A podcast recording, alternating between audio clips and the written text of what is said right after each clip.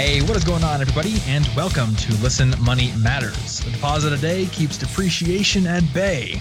my name is Thomas, and I'm here as always with my good friend Andrew. Andrew, how are you? And what are you drinking, man?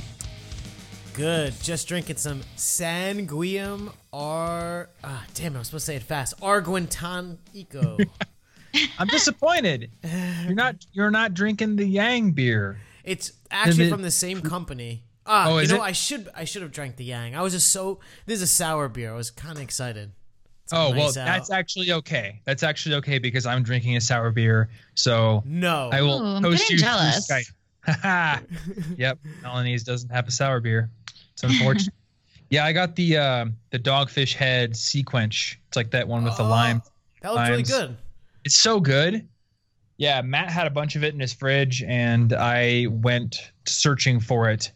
Um, and when I did, I came across the liquor mecca in Boulder, Colorado. There is a liquor store that is like, it's like the Disneyland of booze. Mm. It was the biggest liquor store I had ever seen. Like I had imagined a big liquor store, and this was like three times as big as that. It was insanity. They had like 15 kinds of Japanese whiskey, where most liquor stores will have zero kinds of Japanese whiskey. And that's whiskey. the only kind of whiskey that you buy. I've never bought Japanese whiskey. It's all what? expensive. Well, like, you can get Suntory for pretty cheap, but like I've always really wanted to get the more expensive kinds, that names of which uh, elude me right now, but they're like a hundred bucks a bottle. So Hmm. I have always refrained. But they had this stuff. I had to search for it, but it was it's really good, and yeah, I definitely recommend giving it a shot. Anyway, today's catchphrase came from Frog Finder on Twitter. Thank you for your catchphrase. And if any of you uh, other people have catchphrases for us or embarrassing songs for Andrew to sing at the beginning of the episodes, you can send them to us. Our Twitter handle is at Money Matters Man, or our email is listenmoneymatters at gmail.com. So we're going back to basics in this episode, aren't we, Andrew? Damn right. Yeah, we've got Melanie uh, Melanie Lockert from DearDebt.com, right? Yes. Never- DearDebt.com and also Dear Debt the book. Oh, really? You have a book too. yes. Awesome. Yes. Book And of the you- same name. You paid off eighty-one thousand dollars in debt, Yes. which is very $81,000 in student loan debt. Crazy. and it is made more impressive by the fact that you graduated with a degree in theater. yes. I have a, a really wonderful degree in theater and a master's degree in something so esoteric named performance studies. Ah. Is that is that where you don't actually perform? You study the performers. Yeah, exactly. Like you don't actually do anything. You just write about other people doing things and then analyze it. Pretty much why I'm not in performance studies anymore. I realized that I was not uh, suited for academia and just writing about things. I wanted to actually do stuff. So, what brought the debt about in the first place? What what convinced you that performance studies was for you initially? Yeah, so actually, I have an arts background, as you can tell, with my theater degree, and I was working in the nonprofit sector as a program coordinator and working with children. And I really believed in the power of the arts to uh, bring about education, bring about social change. And so I went to NYU and got my master's degree in performance studies and took on a bunch of debt to get that degree. And I really thought that I was going to work in either policy. I had dreams of being a professor. I had dreams of working, you know, at a high level at a nonprofit arts education program. And sort of all of these things didn't really happen because I was stuck in debt and couldn't find a job afterwards. Surprise, surprise. And, you know, $81,000, 58 of that was from NYU and 23,000 of that was from my undergrad. Wow. And it- how how many it- years was the NYU program? The NYU program was actually just a one year advanced program. So uh, it was like a 53 very. I know, Oh for one year.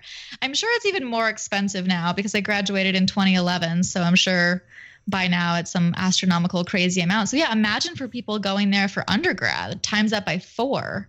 Now it's just a leg. There's like they've got like a weird guillotine device at the door and just yeah, Yeah, it's just a leg. like you're done. Oh my gosh, 53k for one year. Fifty-eight thousand. Well, Oh, actually, yeah, it, yeah, it was about fifty-three thousand, and I borrowed fifty-eight. So yeah, you're you're, you're Okay. right, actually. And then you got to live in New York City at the same time. Yeah, and that's actually uh, That sort of what happened. part, is right? no, actually, I couldn't afford to live in New York. So I, I graduated, and six months later, I was kind of forced to move because my grace period had come about. I had my student loans due and my rent in New York. And I realized there's no way in hell that I can actually afford to do both. So I actually moved to Portland, Oregon after that. And cut my rent in half and moved in with my partner, split everything, and started over there. And even though that was a cheaper move for me, I still struggled in Portland to find a job and mm-hmm. was making ten to twelve dollars an hour that first year after graduation. Well, I was yeah, I was reading on your blog that you're having trouble finding a job in Portland, which is tough because as my Portland friends have told me, everyone in Portland has to have two jobs.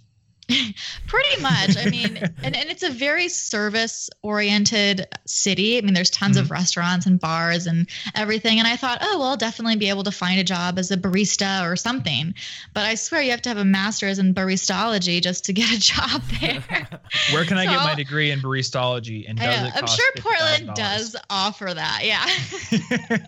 Actually, my friend Matt and I filmed a coffee making course uh, a couple months ago. So we'll just say that counts as the baristology degree yeah, exactly. take that course. Get you an emphasis in latte art. yeah. You got to be able to draw at least 16 different shapes if you want to work at this coffee shop, sister. but obviously, you figured it out. You got a job, and eventually, you moved into self employment. Um, yeah. Now, is that self employment solely through your blog or some other things you do on the side?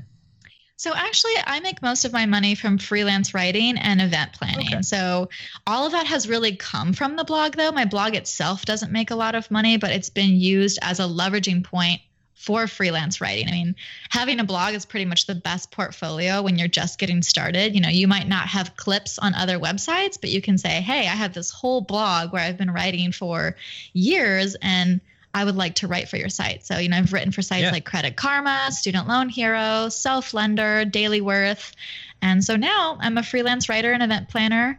Um, I know Andrew has gone to some of my events in New York and at FinCon and other places. So it's been a wild, wild ride, but definitely love working for myself and, and making more money than I was making a few years ago. yeah, well, that's great. And I mean, you definitely have learned a lot about debt, I'm sure, through paying off $81,000 of it. yes. Quite um, a lot. so I, I think what we want to do with this episode is just like give people like a breakdown of a lot of the, you know, key terms and concepts in credit and debt. Apparently Andrew wants me to talk about like the thousands year old history of debt and why it's all related to violence and slavery. Well, I mean, you were uh, telling we us can before do that. we recorded. yeah, so you're being such a tease. Like what? I think you said yeah. something like no one killed anybody until credit was created, and then yeah, no one. Yeah, like literally, the credit cards came on the market, and that's when murder was invented. Actually. now, so I'm reading this book. It's called Debt: The First Five Thousand Years. It's like a 400 page long anthropological analysis of debt and credit and the rise of markets, the rise of debt, how it factors into human relations. And I think the dude wrote the book because our assumption on we have like these assumptions on debt. Number one, mm-hmm. all debts must be paid. Like debts have to be paid, which is kind of crazy because if all debts had to be paid, then lenders would make the craziest loans. Here, I will yeah. lend you one million dollars, baby. You have to pay me back. um, and the other thing is that in economics, you always learn that before money, there was the barter economy where mm-hmm. Farmer Joe would trade a cow to, you know, Sister Constantine or whatever for 18 chickens or whatever it is. And uh, when you go out and you look at the anthropological evidence, like there's no evidence of that really ever happening in a normal economy. The only time you get barter is between people who basically like don't know each other well could possibly be enemies and will have basically nothing to do with each other after the exchange takes place. And there's good examples of this. But the part I was reading recently was uh, he, he kind of delineates between like what he calls human economies and market economies, where in human economies, usually there are several different types of currencies and a lot of them like you can't pay for certain things with certain types of currencies like in the the Tiv society in Africa like the highest value is like human life and the only thing that you could ever um you could trade for human life is another human life hmm. but once Unless the violence APR is in- really, really low. unless the APR is really really low. Get a great promotional rate. but they had this crazy system where it's like if you wanted to marry somebody's sister, you had to basically like pony up one of your sisters in exchange, and then like Oh the God. brother of the sister you want to marry becomes like her guardian, and he can either marry her or like trade her off to somebody else for another sister, and it became like crazy, and eventually you get these big men in society who have all these sisters that they're guardians of. Oh my Um, gosh. That's actually a great segue gets- into it gets- credit score. but, okay, so so basically the whole point is like once once violent like it it requires violence to go from that to any sort of society where you can put value on a human life and where markets start to develop around everything where where universal currencies start to be invented.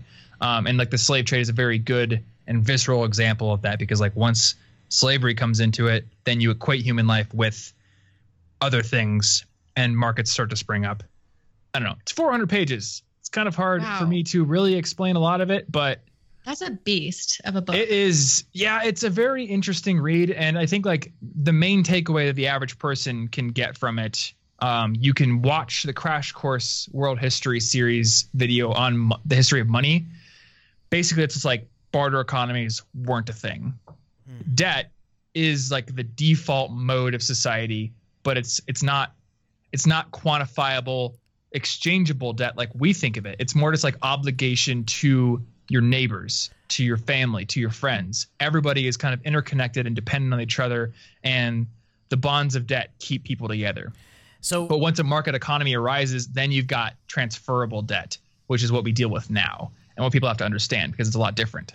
being that Wow. debt is like the fundamental like formation of society. like a national pastime. Right, yeah. Melanie, like what what do you think is the the first thing that we need to know about it so we don't I don't know, get bartered away with somebody? Yeah. I think the most important thing that people need to know about debt is obviously sort of the terms and conditions of what you're actually borrowing. I know when I took on my student loans, I had no idea how it worked. I didn't know anything about interest. I didn't know about monthly payments. I just knew that I was borrowing this large sum of money and that I would have to pay it back someday. It was only when I graduated when I was 22 and I was like, "Oh, my monthly payments are 250 a month." And then not until I graduated from NYU and I was making these massive payments and I realized a good chunk of my payments are going to interest. How is this possible? Mm-hmm. And I calculated my daily interest rate, and my daily interest rate was $11 per day. And it was making me insane. And I was throwing so much money towards interest.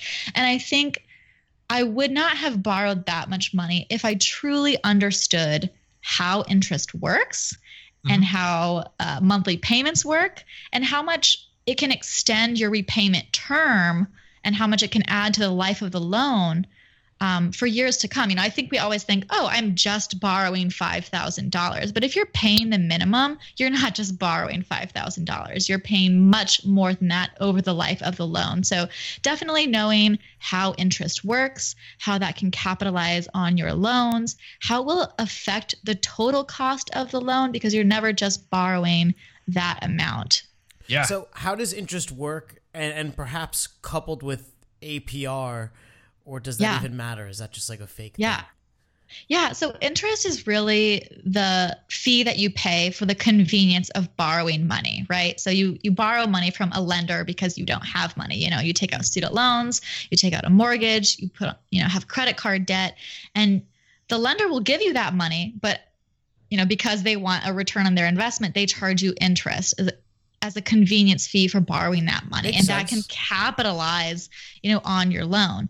APR uh, with credit cards is annual percentage rate. It's similar to interest, but it also includes the you know total fees and the total cost of the loan. So it's a little bit different, but very similar. But APR is typically used for credit cards, so it's really important for people to actually know what that is because most APRs for credit cards are an average of 15%, and that's Wow. quite high. And you know, if you miss a minimum payment, there's a different kind of APR called a penalty APR that can jump right up, mm-hmm. and you know you'll pay even more if you have a, a cash advance. There's a different APR for that. So you know, you're not just necessarily stuck with one kind of interest rate, especially if you have a credit card. So it's almost Yeah, like so- a tease APR where they give you that number in the thing they mail you, that that big mm-hmm. number, but it's not really what you pay for most of. Like if you miss a payment, they're actually paying you. You're char- you're paying a lot more. Exactly. And I think, you Yeah. know, those little promotional APRs can be so seductive. It's like 0% for 15 months. And you're like, wow, I don't have to pay anything. I can just rack up all this, you know, these charges on my credit card. But if you miss one payment, you know, your interest rate is going to shoot up to a penalty APR. And, you know, if you don't read the fine print, you can pay 0% for 15 months and then month 16 it could be jumped up you know to 18% and you might not even realize that so it's Yeah. important to know what are the terms and conditions of the debt because usually those promotional rates are just a promotion they expire and when Mhm. will that be so that you can actually know what what is it going to be afterwards Yeah, and we were talking about this in our last interview, Andrew. This was kind of like the the like the tinder that started the fire of the housing crisis Mm. because they kept making all these mortgages, but they had Yes. these ridiculous teaser rates. It's like basically you could pay nothing Mhm. for this house for two years. So everyone's got a baller house or five.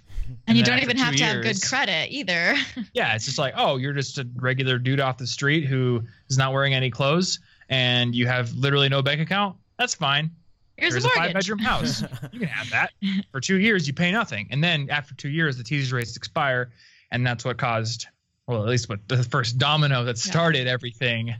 Everyone should go read The Big Short because it's an amazing book. yes It's a similar thing with, uh, I was gonna with say that. credit cards. like introductory APR expires. And if you don't take it, if you don't take advantage of it in the right way, you can end up with a ton of debt that now all of a sudden has this insane rate on it.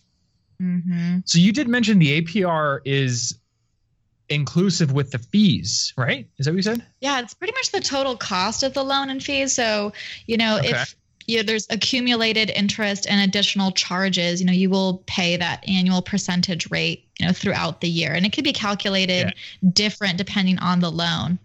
So if my credit card has an annual fee, is that included in the APR or is that a separate thing?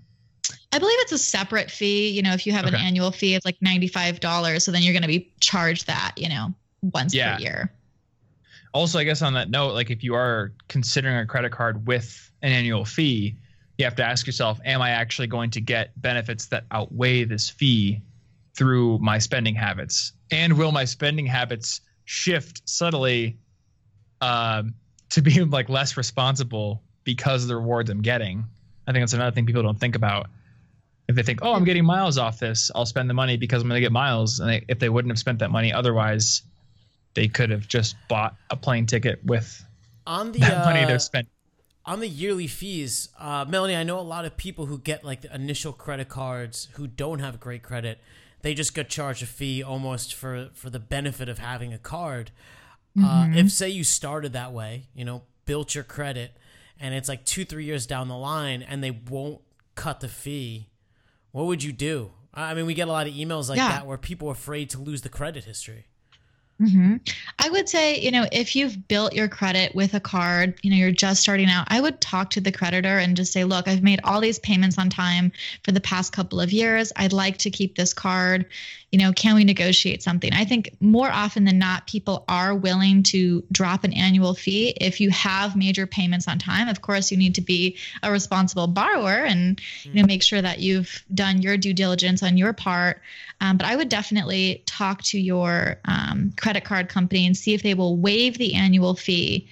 Or if not, if if there's another, let's say it's a secured card or you know sort of a, a credit card that's geared towards people with poor credit, see if you can graduate to a similar credit card within that company maybe. Okay, so if you ask them, they're like, Melanie, you're great, but no, uh, we really love our hundred dollars a year.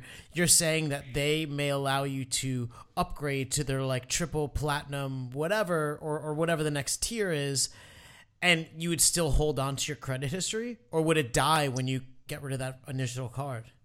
You know what? That's a really good question. I'm not 100% positive, but you know, I think it can't hurt because you're with the same company, and you know, you can ask. I think. Like a, almost like a barter. Like I will upgrade my card if you Yeah. just stop charging me. Yeah, and I think you know with the annual fee, usually lenders want to keep you as a customer. So, you know, if you've been responsible and you know making your payments on time. If you have even just one missed payment, I think they're much less likely to do anything for you. Hmm. Yeah. Yeah, never never miss a payment. No, that's that's credit hmm. rule number 1. Never miss a payment. Do you recommend people use automatic payments? Like did you ever use those yourself?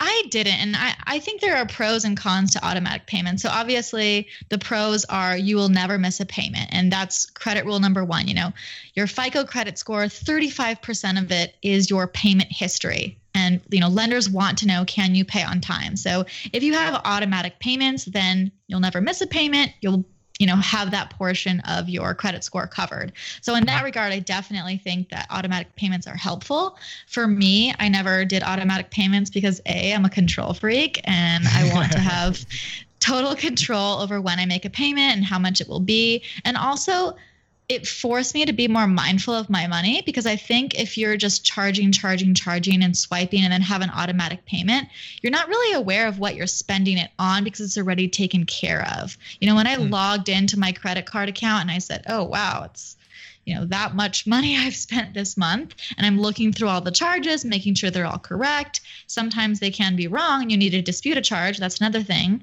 um, it, oh, it, forces yeah. you to be a little it forces you to be a little more mindful i think mm. So do you actually go through your statement every month and look at each charge? I do. I okay. definitely do. And and I've seen people, you know, I've seen charges that were double charged and had to dispute it, you know. And then it's a good way to make sure that there's no fraud or sort of any suspicious charges. What do you say to yeah, the person who gets like I don't know, cold shudders when uh, you suggest them going through their their statement? you know, I would say uh, do it in a time frame uh, that works for you. So maybe not doing it weekly, but maybe just once a month. And mm. hey, if you need a, a, glass of wine or a beer while you do it, or you know, even if you just want to sign up for something like Mint.com, which can sort of tell you how much you're spending and and just being more mindful about your money. I think the biggest takeaway is to be more mindful of what you're actually spending on and not just using credit as a blanket to just spend on whatever you want. Yeah, that makes sense to me. So though I don't though I don't do it. so I mean, we were talking about on-time payments, which are huge. You know, when we were talking about uh, credit history, I guess what percentage or, or how important is credit history, and then just like what else goes into this blanket score, like seven hundred. mm mm-hmm. What does that mean? Yeah. So your credit score, you know, the, the most common credit scoring model is the FICO scoring model. FICO stands for Fair Isaac Corporation don't necessarily need to know that, but many people have heard, you know, FICO credit score, FICO credit score. But what what is actually in that? I think a lot of people don't necessarily know. But you know, as we discussed, it's 35% payment history, 30% amounts owed, 15% length of credit history, 10% credit mix, and 10% new credit. So you know, if you're just starting out and you're building your credit really that's only 15%, the length of credit history. Obviously, the okay. longer you have credit, the better it will be, but that's a relatively small amount. Really, the, the most important things you want to do to build your credit and to keep your credit in good standing are make payments on time each and every month, never miss a payment, and also keep your credit utilization low. And what I mean by that is, you know, if you have a credit limit of $1,000, you don't want to be charging $1,000 every month and just paying it off. Because even if you charge it up to the max and even if you pay it off every month, you're going to look risky to a lender because you're using all of your available credit. So typically it's recommended to keep your balances below 30% of your credit limit. That's just a guideline. I know some people have different points of view on that, but uh, based on my research, that's a, a pretty common uh, standard, you know, below 30%. So if you have a $1,000 credit limit, you wouldn't want to be charging necessarily more than 300 So could you break down for us um, why the credit rating agencies see credit utilization as such a risk factor. Because, I mean, if you think about it from our perspective, if I'm paying my bills every single month and, you know, say I'm getting airline miles or something off my credit cards, then it is in my best interest to put every single transaction onto the credit card because I'm getting benefits I wouldn't have otherwise gotten. Mm. So if I have a you know 100% on-time payment history, why is my utilization such a big factor, and why do I got to keep it low?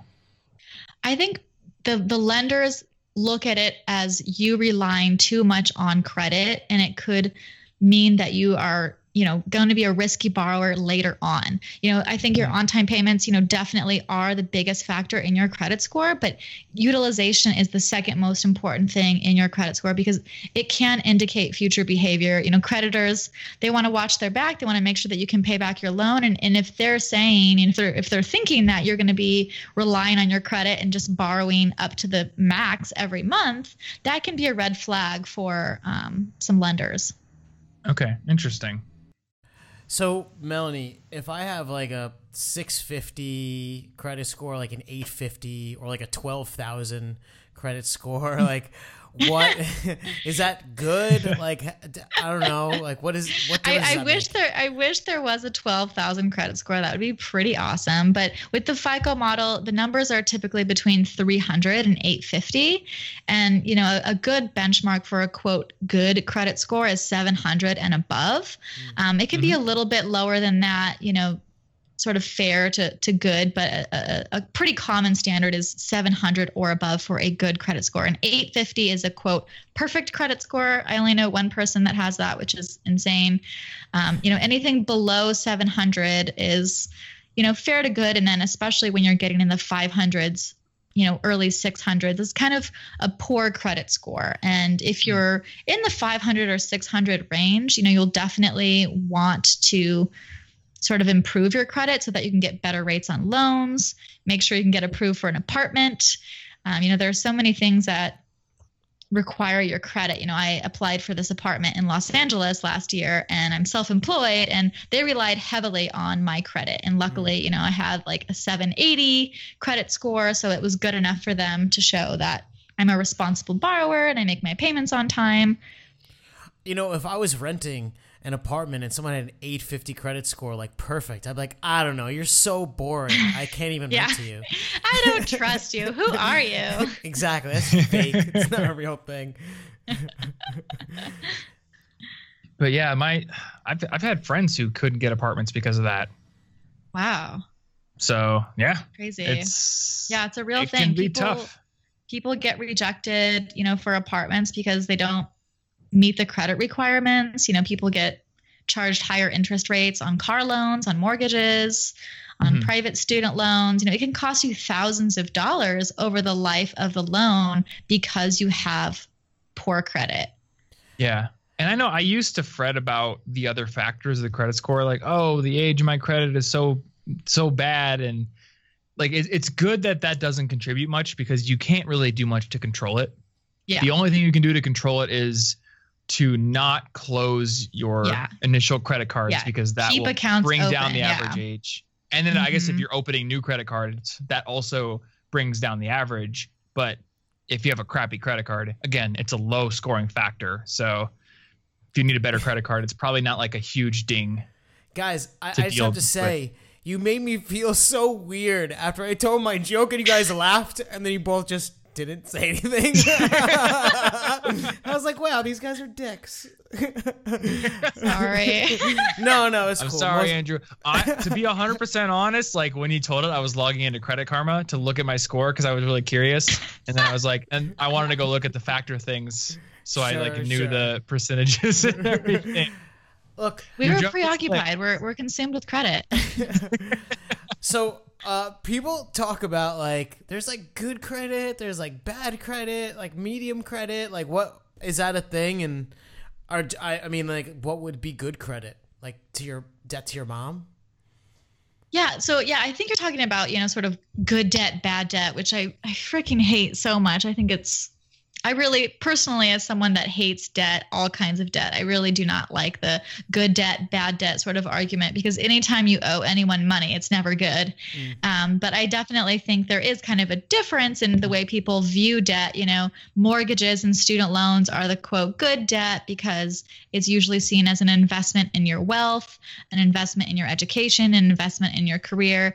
Bad debt is typically, you know, credit card debt, personal loans um, you know, definitely any sort of payday loans or uh, things like that, because it doesn't have a return on your investment and it has very high interest rates. So you're are you you're of the opinion that all debt is bad debt? I kind of am. I am one of those weird, crazy, debt averse people. So, what you guys should know is I actually did not get my first credit card until I was 28 years old. Wow. Wow. Uh, because I, I, I was so debt averse. I took out a bunch of student loans, as I've told you, but I I believed in going to school and I believed in my education, but I didn't even get my first credit card until I was 28 because I was so terrified But, of debt and Melanie, thought, I can't do this. When you're in school, they didn't offer you like free frisbees or like T-shirts or I know. Actually, you know, I You just, sure you know, can. I said, you know what? I don't want this frisbee or this new T-shirt. So yeah, I had, I had pretty good willpower willpower back in in college. I'll tell you, I was in college and we needed to get coal for like a, a barbecue, and uh, there was like a credit card desk there, and they offered me um, a free screwdriver combo. It has all the different types of the tops of screwdrivers. And I signed up, and I still have that set, so it was super worth it. oh my gosh. Man, That I is didn't so get funny. Any of that stuff. Freaking Congress. I think back in 2008 they passed some law that you can't market credit cards to 18 year olds, or it's like it's much harder for somebody under 21 to get a credit card without a mm-hmm. cosigner. But So Yes. you know, they thi- definitely didn't do that.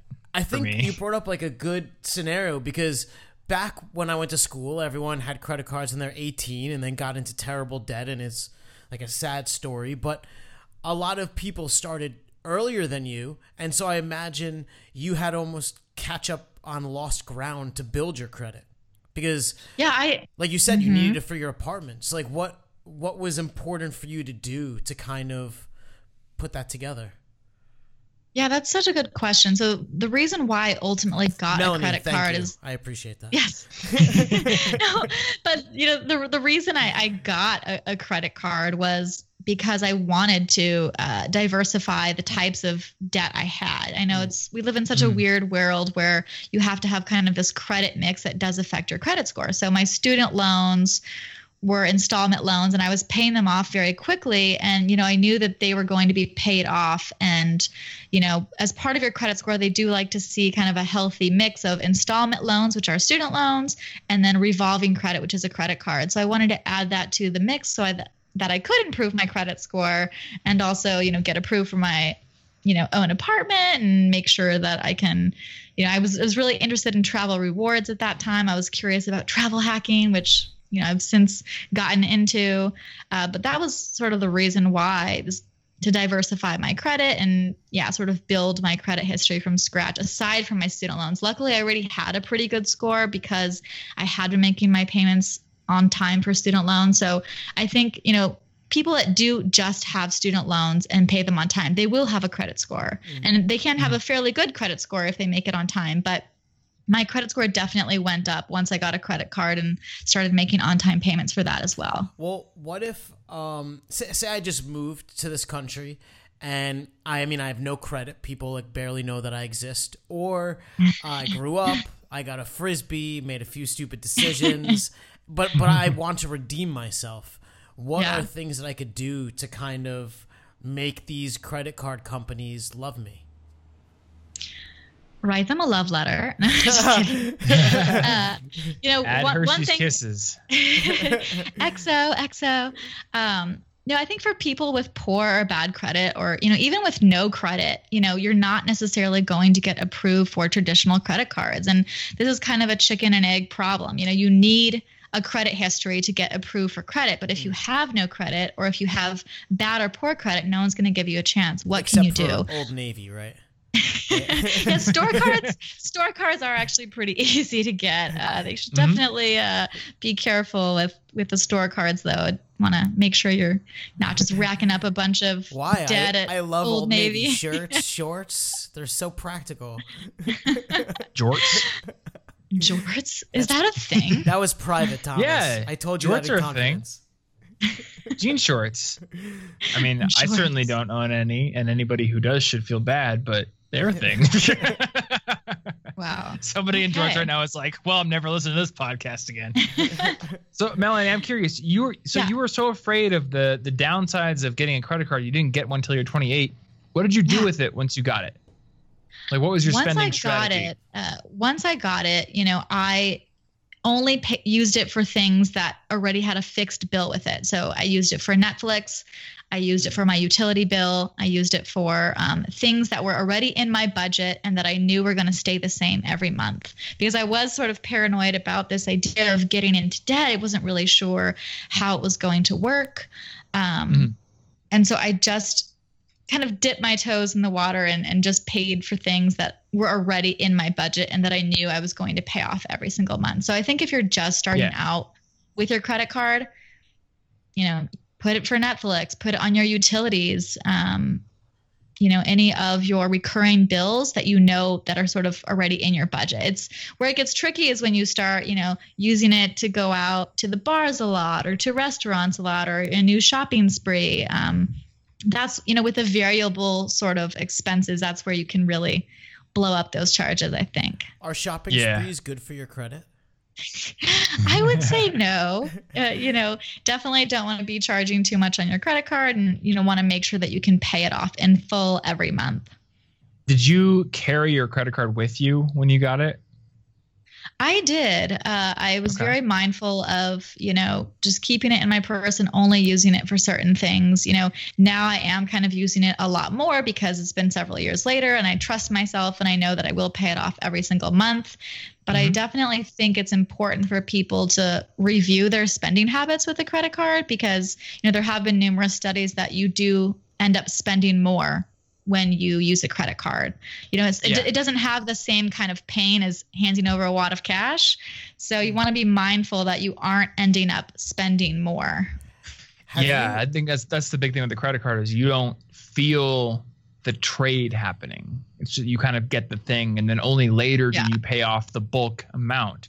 Um, and I wanted to bring that up because my girlfriend actually, she was like you. She was very afraid of credit cards, and she refused to get one. And I was like, Anna, you need to get one to build some credit. You've never had a loan before, so Mhm. you have no credit history. So she finally got one, but she keeps it in a drawer, and it just pays off like Netflix and a few other bills. And she never Mhm. uses it out in like out in the wild on you know regular things. So that's definitely one thing you can do if you're afraid of it. It's just like, and in that case, it's totally doable to set up automatic payments because you know exactly the dollar amount that will be spent, and Yes. hence exactly the dollar amount that would have come out of your bank account anyway. Um, I have a ca- I have a card that does that too. Actually, I've got one old credit card. It's got crappy terms, no airline miles, so it just pays my Spotify 15 bucks a month, and it's automatically paid. nice. So uh, Laura also had bad credit uh, when we first met, and there were some like missed payments, and I don't know, she might have called up her credit card company and told them to go fuck themselves, or I don't know, like some things that that maybe weren't uh, you know ideal. And so we came up with this strategy. I'm curious, Melanie, what you think. Um, we got her multiple cards, like you know, Old Navy, the other companies that are like Old Navy, whatever, and we put like Spotify on one, like Hulu on another, like really small payments that were easy to cover, because we figured, um, well, you know, if you've made hundred payments and you missed two. That's pretty bad, but if you can make five on-time payments a month, maybe we could catch it for a lost time. I think that's a pretty interesting strategy. You know, I think if you do open a lot of credit cards all at once, you can get sort of dinged for, you know, having a lot of new credit accounts, but, you know, your payment history does outweigh that in the long run. So, you know, did her credit improve over time because of that, or what do you think happened? It did. Um, it also helped making payments, and you know the amount of credit that she got went up. Um, I, I think it helped, but I, I actually have like a, a trivia question for you. Um, do you do you know what the twenty eight thirty six rule is? Yes, I do. You, you Uh, do. you know, the- Damn it! I was pretty sure that you wouldn't know what that was. I have to go do some more research. Well, I, I, I might have done some, some research ahead of time. I think, you know, Laura prepped me pretty well for this. So thank you, Laura. But the 2836 rule pretty much, you know, says that households shouldn't spend more than 28% of their income on housing and no more than 30%, 36% on the total debt amount. You know, it's typically used for mortgage lenders who are looking at, you know, how much you are how much you're going to borrow by taking out this loan and you know is your whole debt going to be more than 36% and are you going to be spending more than 28% on housing So this i is think like that's the gist of it is it like a rule? So wait, this so this thirty six percent includes housing debt. yeah like if you have a mortgage, your total you- debt so so all of your debt you know so sort of you know it relates to your debt to income ratio i believe hmm. Does Like, this, what is- does what is this your rule total apply amount to of debt? everybody? Because, like, are, are we counting a mortgage as part of your total debt? Because if I rent, if I'm a renter, then my rent isn't debt, but it is housing. Mm-hmm. So under the 2836 rule, I could put all 36% towards credit card debt, and then another 20% towards rent. Whereas if somebody's got a mortgage, that factors into their total debt load. So it would seem that Mhm. that rule wouldn't apply to both renters and homeowners unless you Yeah. take mortgage debt out of that 36% total.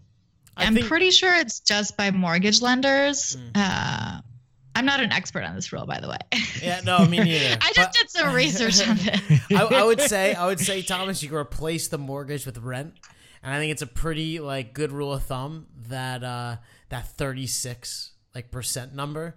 If you're like, well, out of a mortgage, so I'm gonna spend fifty percent. That's probably not a good idea. It's better. Okay. Yeah. I, what, what so I guess think? like if you were if you were gonna live by the 2836 rule, you would have to like pretend your rent is debt. Going by this here. Seems yeah, because it says here, for example, an individual with a monthly income of 5000 who adheres to 2836, they'd be able to spend 1400 bucks on monthly housing expenses, which would be mortgage, home insurance, property taxes, and then another 400 bucks would be available for other debt. So if you're a renter, and a lot of us are, uh, if you want to use this yardstick here, you need to say, okay, my rent is basically part of that 36%. Right? makes sense Do you I, see I what we just so did there with that pause, Thomas? In your face. oh yeah. Pregnant Well, now that you hurt. called out the pause, you have to leave it into the episode. Yeah, yeah. or I can't edit it. we may cut out my original pause, but this one is staying in. leave that one on me. So, uh, we were talking about like making mistakes, and a lot of times, I mean, well, a lot of times it's definitely uh, possible to recover from mistakes. I think like the the ultimate credit mistake uh, is bankruptcy, you know, and and last resort. Uh, is that recoverable from? Do you need to like change your identity or something? You know what? I don't think it's the worst thing in- the world. You know, I definitely know some people who have survived bankruptcy. I've interviewed them for articles, and, you know, it does affect your credit for a period of time. I believe it stays on your record, I think, for seven years. So, you know, that will be you know part of your credit history and it will be more difficult to to borrow any kind of money for a mortgage for a credit card but i do know people have survived it and they've moved on to improve their credit you know either with a secured credit card which you know i was going to mention earlier for people with poor or bad credit or no credit a secured credit card can be a good option to sort of start over. A secured credit card uses a cash deposit that serves as your credit limit. Um, so if you if you don't end up paying it back you know your deposit will be forfeited and you won't uh, you know get it back. But it's a good way to sort of rebuild credit in a responsible way. You know you do need that kind of cash up front but if you apply for bankruptcy you know you you want to make sure that you're you're changing your spending patterns and your spending habits and really look at the root cause of what got you into bankruptcy. You know was it an income issue? Was it an expense issue? Um, you know what what was really the root cause of it all? Yeah. And there are a couple of different types of it, right? Yeah i think there's you know at least two major forms of bankruptcy. Um, you know really you really want to understand how it's going to affect your credit what it actually means. And you know i don't think it's the worst thing in the world. I have people coming you know to my blog saying i want to kill myself because of debt. And it's just so heart-wrenching and heartbreaking. And i think you know what? Debt is not worth killing yourself over. And you know Mhm. bankruptcy is definitely not a great option but if it will prevent you from committing suicide and and you know, starting over, you know, it's definitely something that I think should be considered very carefully, obviously. And I'm not an expert and I'm not condoning that people just go out and do that because there are serious consequences. And I think there are also fees associated with it too. It's not just, you know, I have all this debt and I'm going to get it washed away. It's it's quite a process. And from the people that i've interviewed who have actually applied for bankruptcy you know you have to fork over a lot of information. Mm. um, you know you have to pay some fees. It, it's it's a process that stays with you for a while. But depending on your situation it, it, could be a, a, much needed relief to sort of start over.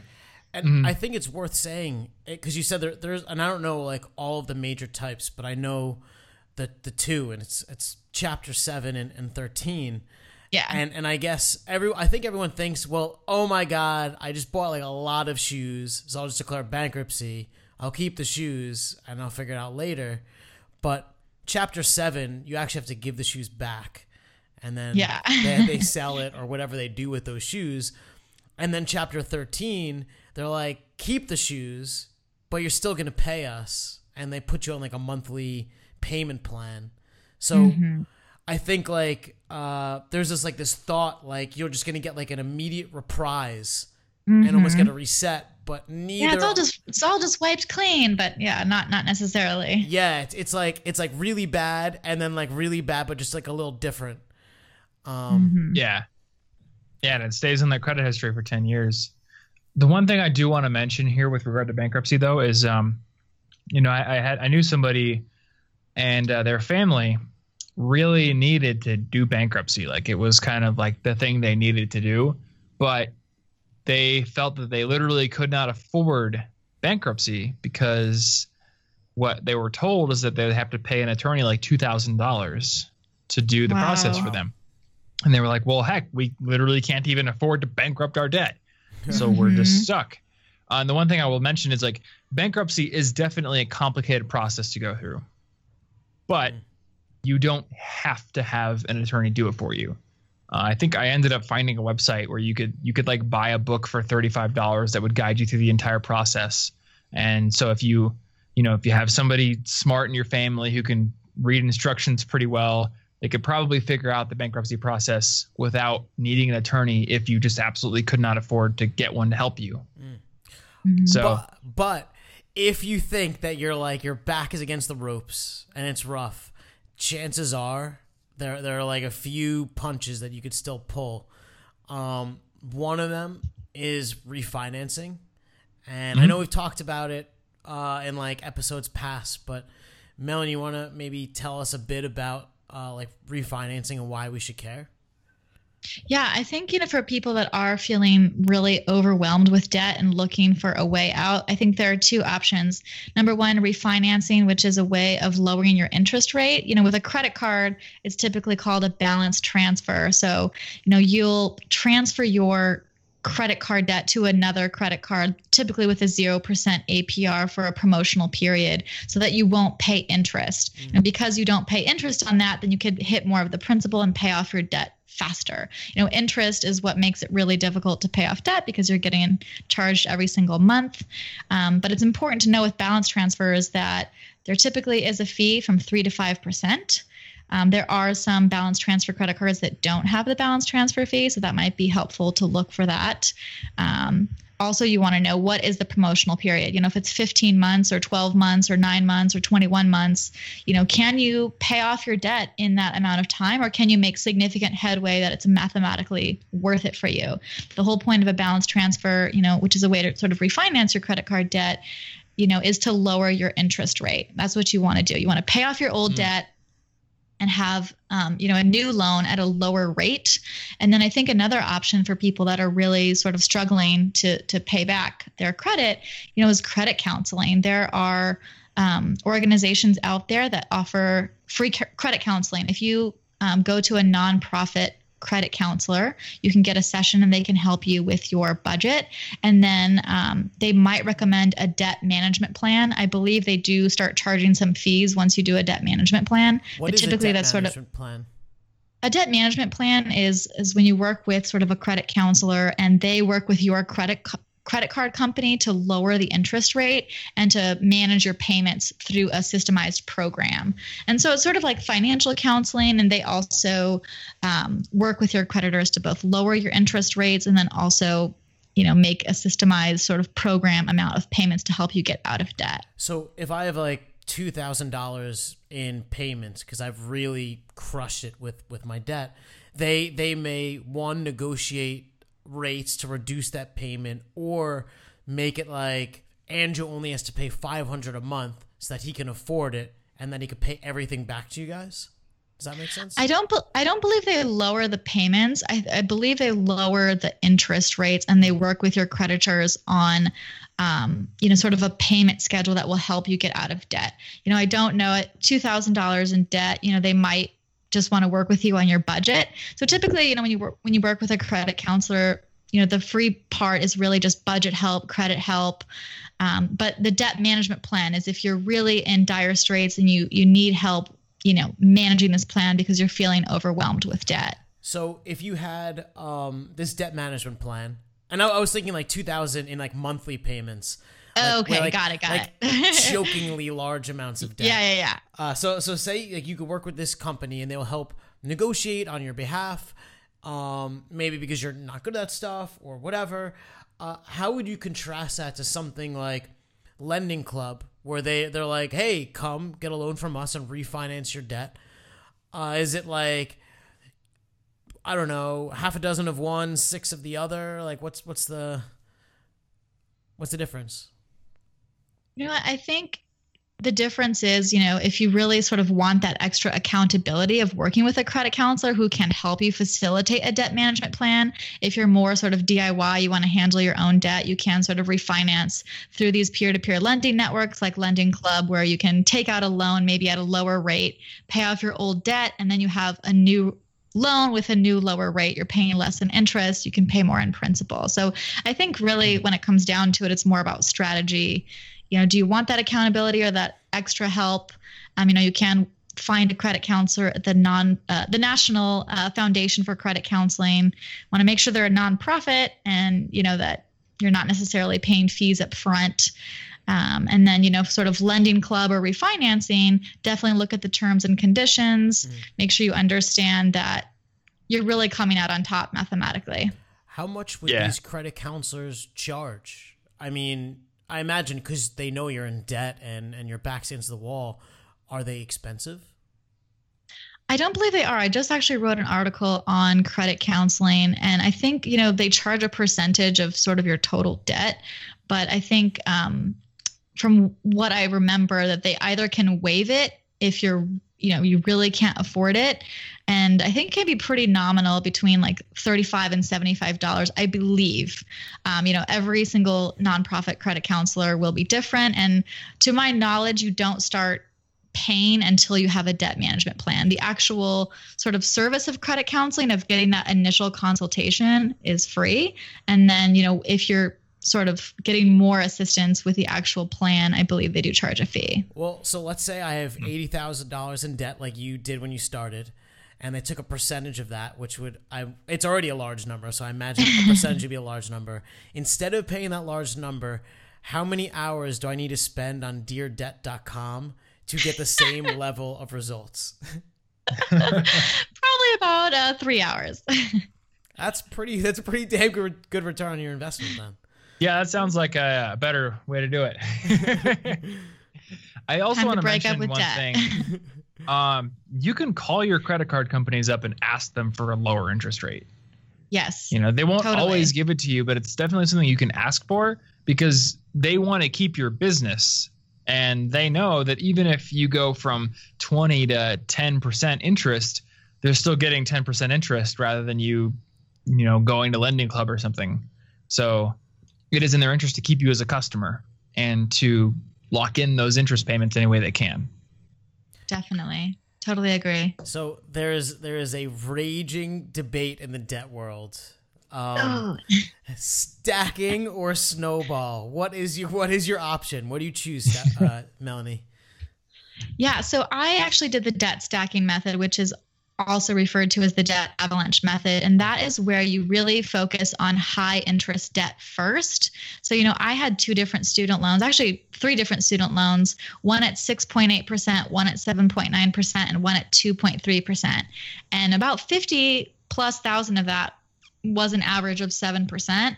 And then, you know, my other undergrad loans were very low at 2.3%. And, you know, once I calculated my daily interest and realized I was paying $11 per day in interest, I got furious and decided I have to attack the high interest debt first because it's making me insane and mathematically it makes sense. So, with the debt stacking method or the debt avalanche method, you pay the minimum on all of your debts and then if you have anything left over, which hopefully you do, let's say you have 200 more dollars to allocate to your debt per month aside from the minimum, you start putting that $200 towards the highest interest loan first.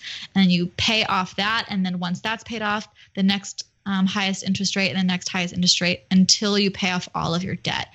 This strategy can really help you save money on interest.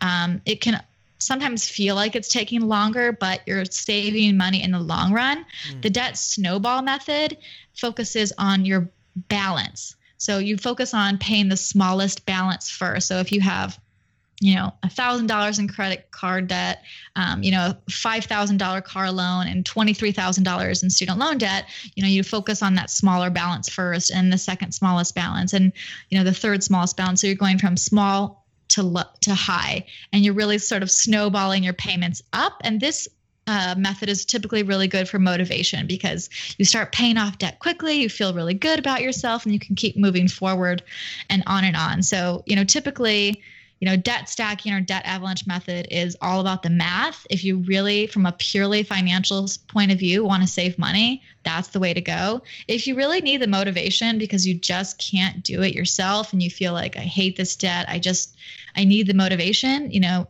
debt snowball um, can be a good option. And also, I, I have two other options in my uh, book, Dear Debt, that I've sort of mentioned because I know this whole war of debt snowball and debt snacking, which debt stacking, which one's better, and you know, people have a lot of opinions on which one uh, you should go with. And you know, two other options that I have in my book are you know you can pay off the debt that pisses you off the most I think anger is a really powerful tool to pay off debt. You know, if you have debt from an ex boyfriend that you're just sick of, pay that off. Or mm. conversely, pay off the debt that makes you sleep best at night. You know, debt can be very emotional. Debt can weigh very heavily on your emotions. So if there's one particular debt where if you're going to pay that off and you're going to just sleep better at night knowing that that's getting paid first, do that. And and lastly, my, my, my word of wisdom here is the best debt payoff plan is the one that you're going to stick with. Yeah. You know, who cares what people say about debt stacking, debt avalanche, or you know, debt snowball, or you know, the two other options that I said. Pick whichever method works for you that is going to keep you consistent instant. That's the right way to pay off debt. Is whatever like plan that. you're going to stick with. Yeah. I but really like said, channeling the anger. I really like that one. yes. Yeah, I did like that tip. There are ways out that you can you can keep your motivation high, even if you are using the stack method. Um, like Andrew, is ReadyForZero still? Is it still a thing? No. No. No, so not. that's not a thing anymore. Uh, I think personal capital can do it for you or you could i mean the way i did it is i literally had an excel spreadsheet with a graph and every month i would go type in the numbers of money i paid to my debt and i'd see the graph go down and that was great. Mm. i didn't care about the individual loans. I cared about i wanted to be debt free so mm-hmm. yeah I, I could see if you had a, a specific loan or some amount of debt that pissed you off definitely get rid of that. But i think for most people they just want to be debt free exactly. And yeah my opinion is of course, everyone's got opinion. Um, my opinion is take the mathematically best way and find another method to motivate yourself. I like it. I dig it. Like that's what I did. The end, the end goal is get yourself out of that debt. Yeah. You know, obviously do what you want. I can't tell what you do. I'm not your dad, but uh, that's, that's what I did. anyway, Melanie, thank you so much for coming on the show. I think this was a pretty good foundational episode for people who are just coming into the show, learning how to pay off their debt. I think it's going to be really helpful. Um, yeah, if they want to read your book, me. read your blog, where should they go? Yeah, they can go to deardebt.com and also find my book, Dear Debt, a story about breaking up with debt on Amazon. Cool. Well, if you want to break up with debt, then you can uh, head over to deardebt.com or our show notes will have links to all the things we mentioned in this episode, including your book over on Amazon. So, Melanie, thanks again for coming on the show. It's been an awesome conversation. Guys, if you've got questions about debt or about any other personal finance topic, listenmoneymatters at gmail.com is where you can hit us up, uh, ask us your questions, get replies, and we can talk, uh, cover other topics on future episodes. Also, listenmoneymatters.com slash toolbox is where you'll find all of our favorite money management resources, including tools for managing your debt and books that we recommend. So definitely check that out. And I think that's it. Any, any parting notes, Andrew? um, Any jokes that you want me to to give you the silent treatment on? Uh, you know, I'm just gonna write a. I'm gonna write a joke later. I'll stitch it in, and I'll just put you guys laughing on it. I, I got nothing. I'll record some laugh tracks for you that you can just kind of put into the episode. Okay, good. and If there. you guys could just laugh a little bit for the last minute, and Ah, ah. uh, oh my god, Woo, we're just not even Some of those anything were in there. fake. Some of those were not. anyway, guys, thank you so much for listening, and we'll see you in next week's episode. Later. Later, man.